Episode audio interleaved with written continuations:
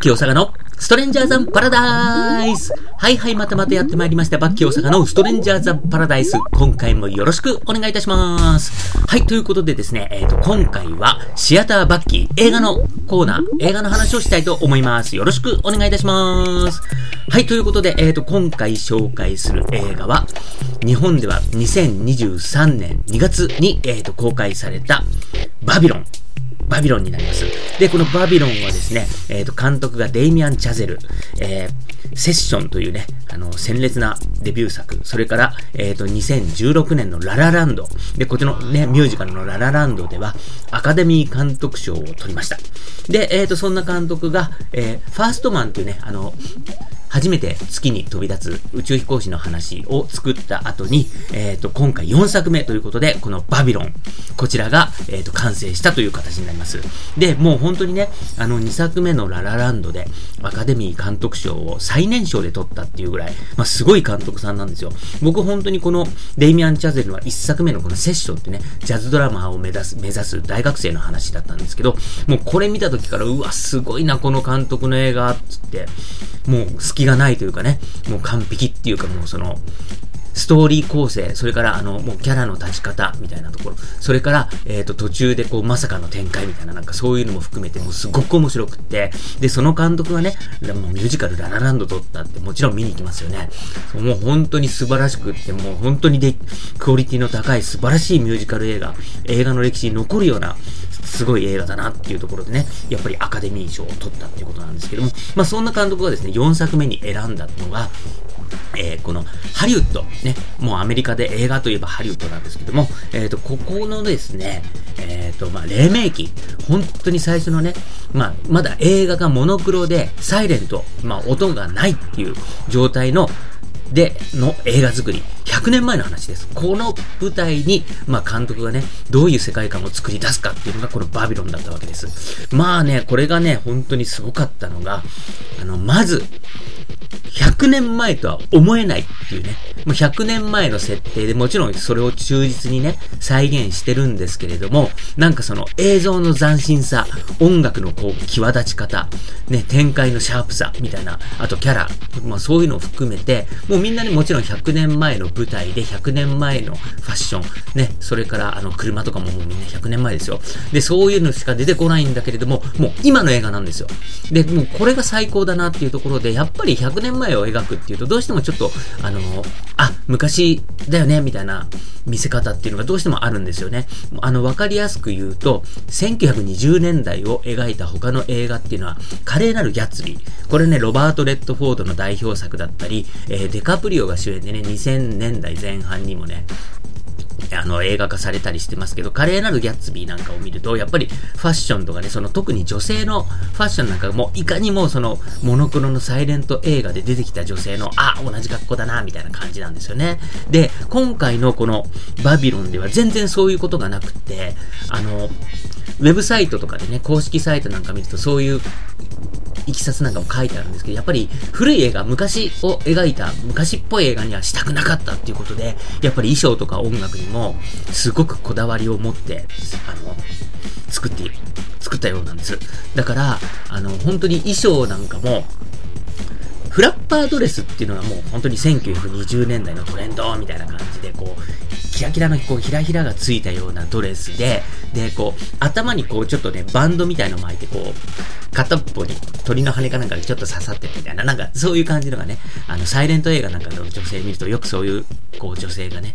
一番その当時のトレンドなんてすごく美人でモダンでね、そういう女性が踊ってみたいなシーンがよく出てくるんですけど、まあそういうのはバビロンでは一切出てこないね。まああのまあ、そういう古臭さをどうしても匂わせてしまうようなことはしたくなかったということで、音楽もそうです。で、音楽も本当にね、あの、本来だったら本当にその当時のせんきゅうひゃくにじゅうねんだいのジャズみたいなものを基盤に作るんでしょうけど、全然参考にした音楽っていうのはね、これもあの、オフィシャルのウェブサイトなんかに見ても出てくるんですけど、ストーンズとかね、エーシーディーシー とかね、そういう本当にろくじゅうねんだい、ななじゅうねんだい、はちじゅうねんだい、きゅうじゅうねんだい、うん、の、もうとにかくギャンギャンのロック、ロックを参考にしたみたいなところとか、あとは、パーカッションでジャングルビートを入れたとかね、まあそういういろいろこう、工夫があって、当時のバンドセッションなんですけれども、すごくとんがった音でめちゃくちゃかっこよくてキレッキレでみたいな。で、そういうこうキレッキレの音楽、まあ昔はでもこのバンド編成、ね、もうエレキギターとか当然ないわけですよ。で、そういうね、もうバンド編成の中で乱吉騒ぎ、ちょっとね、郊外のお城の中で、まあ、文字通り乱吉騒ぎ、周知肉林みたいな感じでね、結構すごい際どいシーンが出てくるんですけども、本当に男も女も裸で踊って、なんか端っこではやりまくってみたいな、なんかめちゃくちゃな、そういうね、こう、乱吉シーンもいっぱい、あの、冒、冒頭オープニングから出てきます。まあそんな感じなんですけれども、まあとにかくね、本当にその、ひゃくねんまえのせんきゅうひゃくにじゅうねん、さんじゅうねんを舞台にしてるのに、もう全然そんなこと思わせなくて、ちゃんと今の感性で、こう、今、当然なんですよ。だって、ひゃくねんまえだって、今を生きているっていうのはひゃくねんまえだって同じわけなわけですよ。僕らはね、にせんにじゅうにねん、にじゅうさんねん、にじゅうよねんっていう今を生きてますけれども、そのひゃくねんまえを生きてきた人だって、せんきゅうひゃくにじゅうなんねんっていうのが今だったわけです。だから、見えてる景色ってこういうね、明るさとかね、色合い、それから人とのこう交流、そういったものも、今僕らがやってることと同じことをやってるはずなんです。まあね、ツールとかね、そういうも、もちろんものは違うと思いますけれども、まあそんな中での人たちを生々しくというかね、本当にちゃんと今の目線で描いてるってところで、まあそれもまあかっこいいっていうことですね。まあそんな映画です。ただ、あの、皆さん親と思ってるかもしれないんですけれども、えっと、このバビロンってね、もう本当にその、ひゃくおくかけて作ったらしいんです。で、しかも主演、ブラッド・ピットですよ。ブラッド・ピットが主演。それから、えー、マー、マーゴット・ロビー。マーゴット・ロビーっていうのは、えー、クエンティン・タランティーノのね、現在、まだ、えーと、最新作の、えーと、にせんじゅうきゅうねんに公開された Once Upon a Time in Hollywood。この映画でですね、えー、シャリーズ・テロン、あ、えっ、ー、と、なんだっけ、シャロン・テイト、ごめんなさい。シャロン・テイトですね。はい。シャロン・テイト役、まあ、ヒロインですよ。を演じたのが、この、マーゴット・ロビーなんです。で、親と思った人いるかもしれません。えっ、ー、と、このね、タランティーノの、えっ、ー、と、現代っていう最新作になっている、えー、Once Upon a Time in Hollywood。これに出てたのも、やっぱりブラピ。そして、マーゴット・ロビーなんですよ。かたやタランティーノの Once Upon a Time in Hollywood は、えー、せんきゅうひゃくろくじゅうねんだいね、そのハリウッドのこう浮き沈みみたいのを描いてるんですけど、片やこっちの今回の新作のね、えーと、デイミアン・チャゼルのバビロンはひゃくねんまえのせんきゅうひゃくにじゅうねんだいを描いてるんですね。その、えーと、描いてる時代はだいぶ違いますけれども、同じハリウッドのこう、なんかね、過渡期みたいな、その転換期みたいなところを描いてるっていう意味では結構似てるんですよ。その、まあある意味似たようなテーマを同じブラッド・ピットとマーゴット・ロビーを使って、まあチャゼルが撮ったっていうことは、これもしかしたら、タランティーノのね、ワンハリを見て、チャゼルが、うわ、俺もこういうの作りてーって思って作ったんじゃないかなーなんて僕ちょっと思っちゃったりするんですよ。で、それが証拠に、えっと、前作のね、ファーストマンが公開されたのって、えー、にせんじゅうきゅうねんなんですね。で、Once Upon a Time in Hollywood、タランティーノの方、ね、ワンハリが公開されたのもにせんじゅうきゅうねんなんです。つまりどういうことかっていうと、ちょうど、チャゼルが、一本前の映画を撮り終わって、さあ次何作ろうかなって言った時に、タランティーノのワンハリが登場したわけです。ボーンって。で、それを見て、うわ、俺もこれ作りてー、来たー、これー、みたいな風に思ったかもしんないっていう推測は、決して、あの、間違ってないかもしんないなって僕は思っちゃったりとかして、で、同じブラピとヒロインのマーゴット・ロビー使って、俺だったらこう作るぜみたいなのが、もしかしたらバビロンちゃうみたいなね、ところもね、思ったりしなかったりもする。まあ僕はそんなことをすごく思いました。だから見ながらも、あ、ちょっとタランティーノのワンハリになんか似てるなみたいなことをね、すごい思ったりするんですよ。で、やっぱりハリウッドをね、舞台にした映画って他にもいろいろあるんですけれども、なんか僕はね、あの、結構テイストとしてはだいぶ異なってる感がありつつ、なんかワンハリの匂いっていうか意識してるところあるんじゃないかなってすごく思ったんですね。で、もう一つなんかちょっとそういうね、なんかタランティーノ憧れみたいのがあるんじゃないかなって感じたところは、えっとね、これまでデイミアン・チャゼルの映画って、すごく面白いし、まあ、ある意味毒とかとんがった部分もね、特にあのデビュー作のセッションなんかあるんですけれども、えーと、ララランドなんかは本当に正統派のミュージカル映画でね、なんか切ないシーンありみたいなね、エモいこう、うん、ゆ夢のあるシーンがありみたいなところなんですけれども、今回はあの本当にね、あの映画のレビューなんかもいろいろ見て出てきたんですけど、ララランドを期待していくともうひっくり返されると、うん、でララランドは好きだけど俺この映画は無理だわみたいな人結構多いんですよ。でね、あの今回バビロンってね、もうそんなね監督が作った大作として公開されてる割には、なんか世の中的に思ったほど騒がれてねえなみたいなところがあるなって僕は思ってるんです。でこれはね、それこそタランティーノの Once Upon a Time in Hollywood の時にも思ったんですけど、タランティーノが新作撮って主役がディカプリオとブラピなのに意外と盛り上がってなくねんみたいなことを思ったんですね。でその理由っていうのはやっぱりタランティーノの映画ってやっぱりちょっと毒があるわけですよね、うん、あの結構本当に血まみれのシーンが出てきたり、人がねあっけなく死んだりみたいなね、うん、まあそういうこう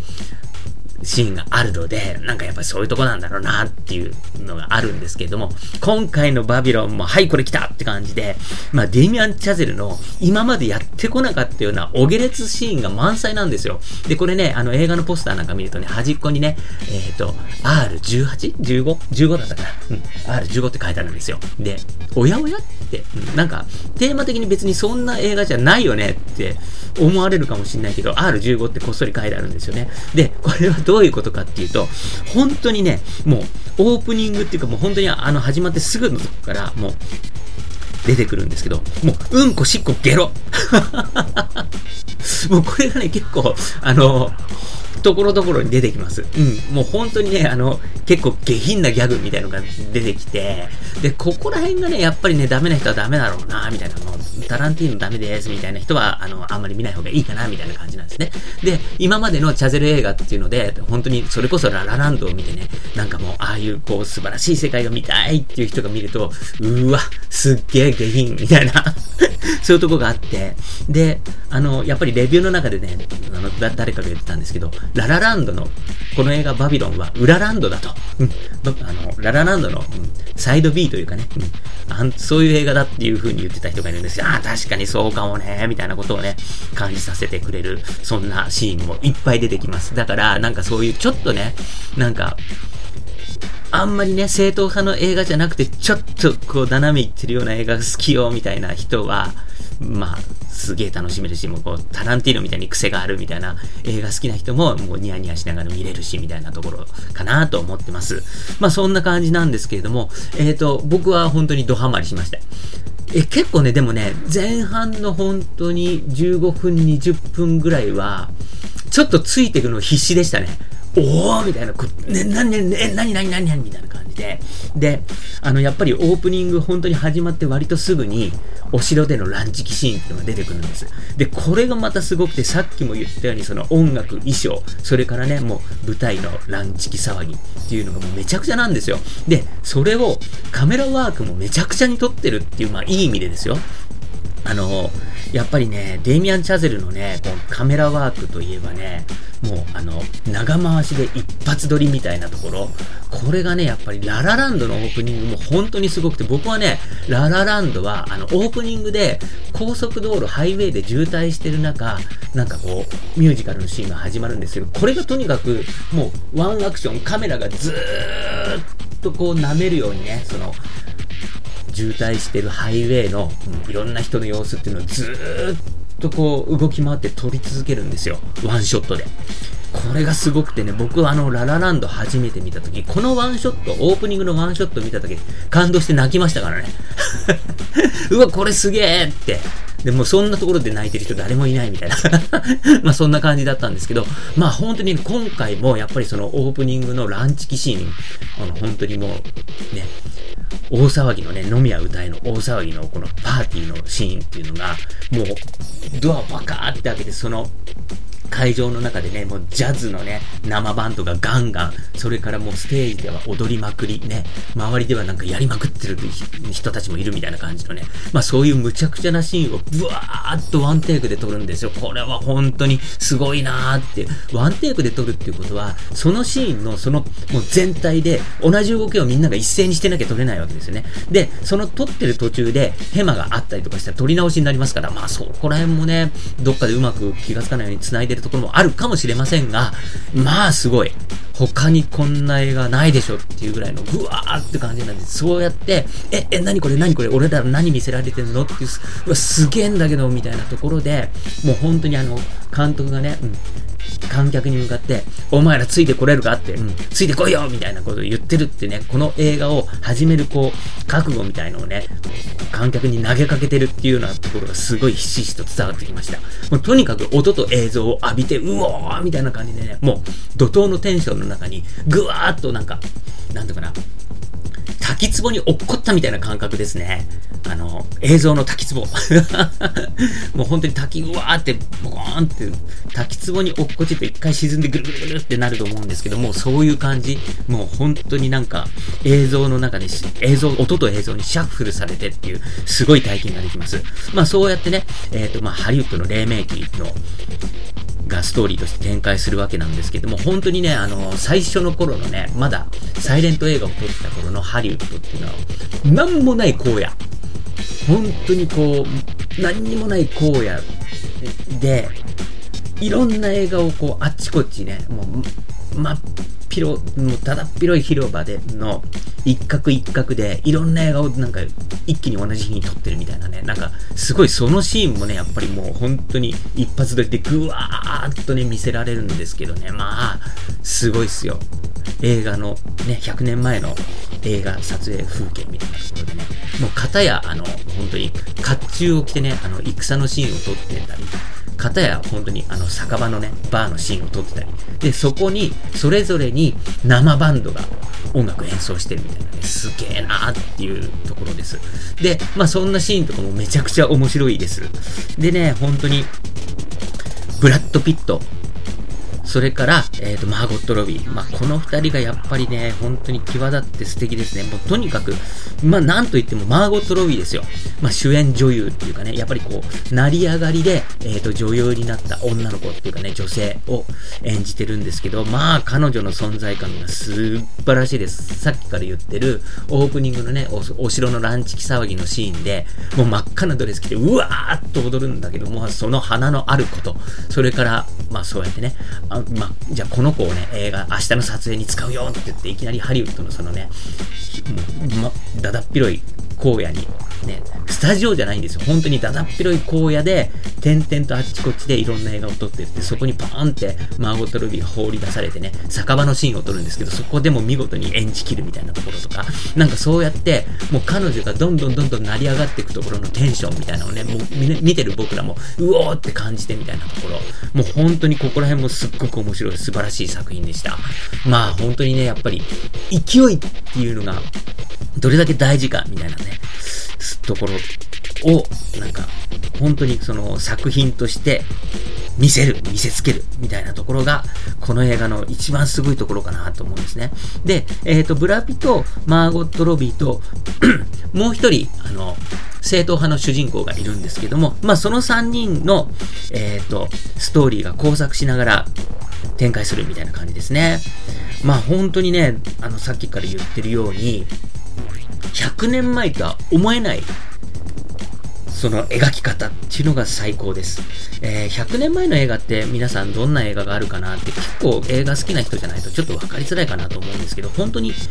音のないサイレント映画なんですね。だから僕もそこら辺の映画ってさすがにそんなにいっぱい見てないんですけれども、まあ有名どころはいくつか見ていて、 ディーダブリュー グリフィスっていう監督のイントレランスっていう作品があって、これなんかもう本当にね今じゃもう再現できないというか、まあこんな映画とても撮れないって言われてるとてつもないエキストラの人数にとてつもないセットを組んでものすごいことをやってるってね、過去と現在と未来っていうのがやっぱり交錯するストーリーで、でまあこれがですねそんなすごいことをしてるのにサイレント映画っていうね。で、あとはやっぱり エスエフ 映画でメトロポリスっていう有名な映画がありますね。えー、スターウォーズに出てきた シースリーピーオー はこのメトロポリスに出てきた、あの、ちょっと女性の方のロボットが参考になったって言われてるようなね、まあそのロボットなんか出てくるっていうイメージで、なんかビジュアルだけでも知ってる人多いんじゃないかなと思います。それから、えっと、ダリがちょっと、監修して作ったってアンダルシアの犬っていうね、あのじゅっぷんちょっとの短編映画があるんですけど、この映画なんかもね、あのサイレントなんだけれども、もう強烈なあの女の目をこう目玉を切り裂くシーンがあるみたいなところとかね、あのまあ、とにかくすごいものがひゃくねんまえでもあるわけですよ。で、あとはバスター・キートンがね、コメディでいうと、あの真顔でなんか体を張ってすごいことをしてそれを笑いに変えるっていうね、バスター・キートンの僕大好きなんですけど、この人とかね、有名なところだとチャールズ・チャップリン、チャーリー・チャップリンですね。チャーリー・チャップリンなんかもやっぱりサイレントの頃からっていうところですけれども、まあそんなね、あのー、まあ何が言いたいかっていうと、ひゃくねんまえで音がなくてね、モノクロの本当に古い映像でもすごいことをしてた人たちがいっぱいいるっていうことです。で、女優さんなんかもさっき言ったみたいなね、せんきゅうひゃくにじゅうねんだいのファッションってすごいおしゃれなんですよ。で、この映画にはフラッパードレスってのは出てこないけど、本当にそういうひゃくねんまえの映画を見ると、そういう当時すげえなって、今着ててもめちゃくちゃおしゃれでしょ、やばいっしょみたいな格好をしてる人たちがいっぱいいて、で、えっと、皆さんね、女優さんもめちゃくちゃ綺麗ですよ。ひゃくねんまえの古い映像の中に残ってる女優さんも、うわ、こんなに綺麗な人が昔もわんさかいたんだ、すげえなって。まあ、わんさかいないかもしれないですけど、まあそういう人たちがね、ちゃんと集まって、本当に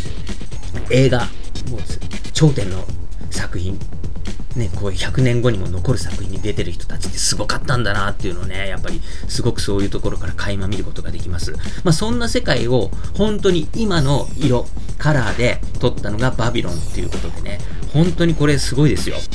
で、本当にね、あの、音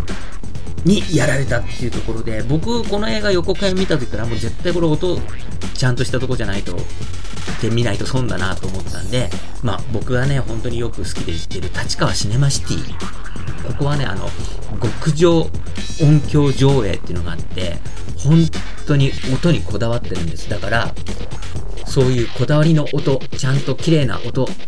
納得いく音で聴ける映画館に行こうということでシネマシティ行ってみました。大正解でした。とにかくもう本ラストのクライマックスのところ、最後の最後までもう音にやられっぱなし、なんかもう音に痺れて泣くみたいな感じでしたね。で、帰ってから僕サントラ速攻で買いましたよ、バビロン。うわ、もうこの音ガーン聴きてーみたいな感じで、なんかもう本当に ディーブイディー とかね、ブルーレイとか出たら絶対買っちゃうだろうなーみたいなふうに思ってるんですけど、でもね、やっぱりサントラ聞くともう 音, 音最高なんですけれども、なんか映像も一緒に見たくなるなっていうのがあって、とにかくもう音と映像、これ僕もう一回スクリーンで見たいなと思ってです。もう一回っていうか、まあ例えばね、何年か後にリバイバル上映したらまたそれも行きたいしみたいな感じで、なんか定期的になんか浴びてガーンとやられちゃいたい、そんな風に感じさせてくれる作品です。あ、あとですね、えー、まあ、なかなかこう似たようなテイストの映画っていうのが、まあ、説明するの難しいんですけども、フェデリコ・フェリーニ、イタリアのね、もう亡くなっちゃった監督さんなんですけど、フェデリコ・フェリーニの映画にちょっと通じる、なんかランチキ騒ぎの世界観っていうのが、なんかちょっとそれに通ずるものがあったなって僕すごく思いました。で、フェリーニの映画っていうのもいろいろあるんですけども、まあこのね、バビロンに通ずる、なんかランチキ騒ぎの世界観が感じられるのが、甘い生活っていう作品、それから、えーと、はちとにぶんのいちっていうね、これも映画監督の話なんですけれども、はちとにぶんのいち、それから甘い生活、このふたつを見ればね、このバビロンに通ずるなんかフェリーニの世界観みたいのがね、あ、こういうことかみたいのがわかるかなと思います。ちなみにフェリーニの映画っていうのも観念的ですごく、まあ難しい作品が多いんですけれども、はちとにぶんのいちはすごくわかりやすくて、まあ入門というかね、初めて触れるのにはいいかななんて思ったりします。ちなみにあの両方ともモノクロ作品です。それからね、もうちょっと話したいんですけれども、えーあれですね、この音楽がガーンとくるっていうね、そのせんきゅうひゃくにじゅうねんだいのバンドセッションでガーンと来るっていう感覚っていうのは、なんかね、感じてもらえば別に理屈なんか言わなくてもわかるんですけど、例えば、あの、夏フェスとかよく行ってる人とかだったら、これ言ったらわかると思うんですけど、他のね、あの、うん、ギターとベースとドラムとかの普通のロックバンドがいっぱい出てくる中で、東京スカパラダイスオーケストラが出てくると、全然他のバンドではクラ味わうことができない本セッションでガーン来るみたいな、まあそういうところですよね。なんかそういう感じのうおーっていうね、音の衝撃っていうのがこの映画にあるんで、本当にロックとかなんかいろいろそういうこう今時のね、普段聴いてる音楽じゃない、なんかオールディーズなのにこんなにすげえのかみたいな、なんかそういうところをね、まあ、夏フェスで味わうスカパラみたいな感じでガーンとやられてもらえるといいかななんて思ってます。それからまあね、ちょっと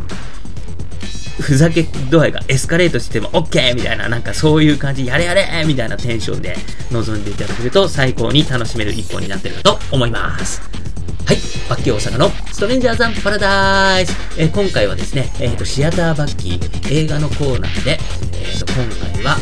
デイミアン・チャゼル監督の、まあ本当にはっちゃけた一作、バビロンのトークをいたしました。最後まで聞いていただいてありがとうございます。それではまた。